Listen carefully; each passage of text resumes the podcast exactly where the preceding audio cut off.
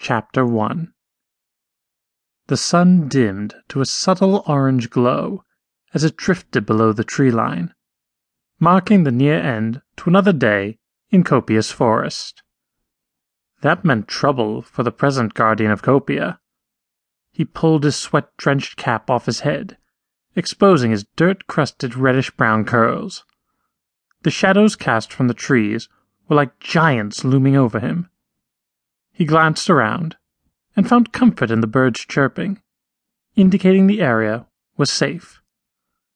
Another journey is almost complete, and this will be the best one yet. The guardian reached into his pocket and eased a medallion adorned with intricate carvings out by its leather strap. You will be safe with me for the rest of my years. He rubbed his fingers along the surface. The forest fell silent. Who's there? The guardian shoved his hat on his head. He peered into the shadows. The surrounding trees trembled as an eerie breeze blew through. A bitter chill shot up the guardian's spine.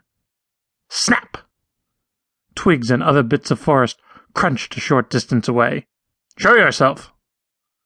The surrounding trees rumbled, and the echo of vicious snarling closed in on him. He raised his trembling hand to the branch in front of him and shifted it over. As he peeked through the gap, hundreds of squinty green, glowing eyes stared back. He tried to scream, but no words came out. His body froze as they slowly crept toward him. Shadow jumpers. He glanced around for an escape. Before he could make another move, the beast pounced.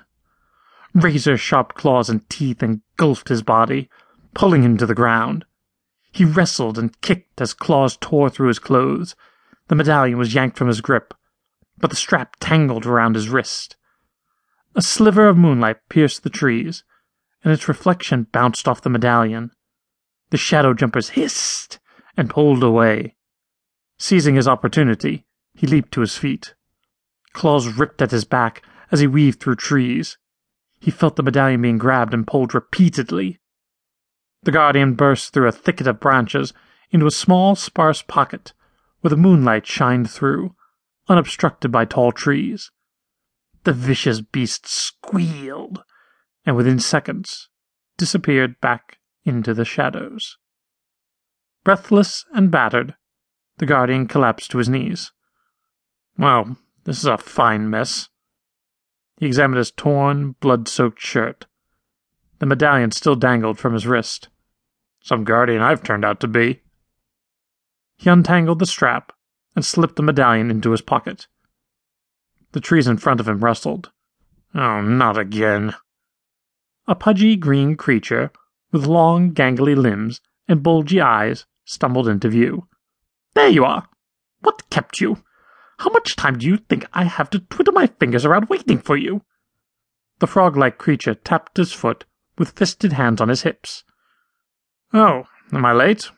Sorry about that, Ferdinand. The guardian grunted and groaned as he struggled to his feet. What happened?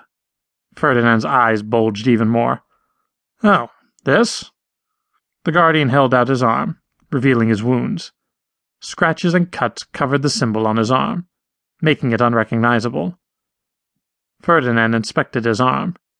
Your guardian symbol? I can't even make out the feathered wings under all of your blood. Clearly you tangled with something in a nasty disposition. Ferdinand narrowed his eyes to a suspicious squint.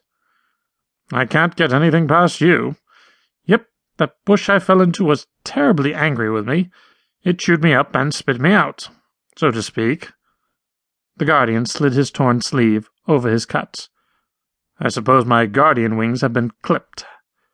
It is time to go home and nurse my wounds, wouldn't you say? Telling Ferdinand about his encounter with the shadow jumpers would only cause him to panic.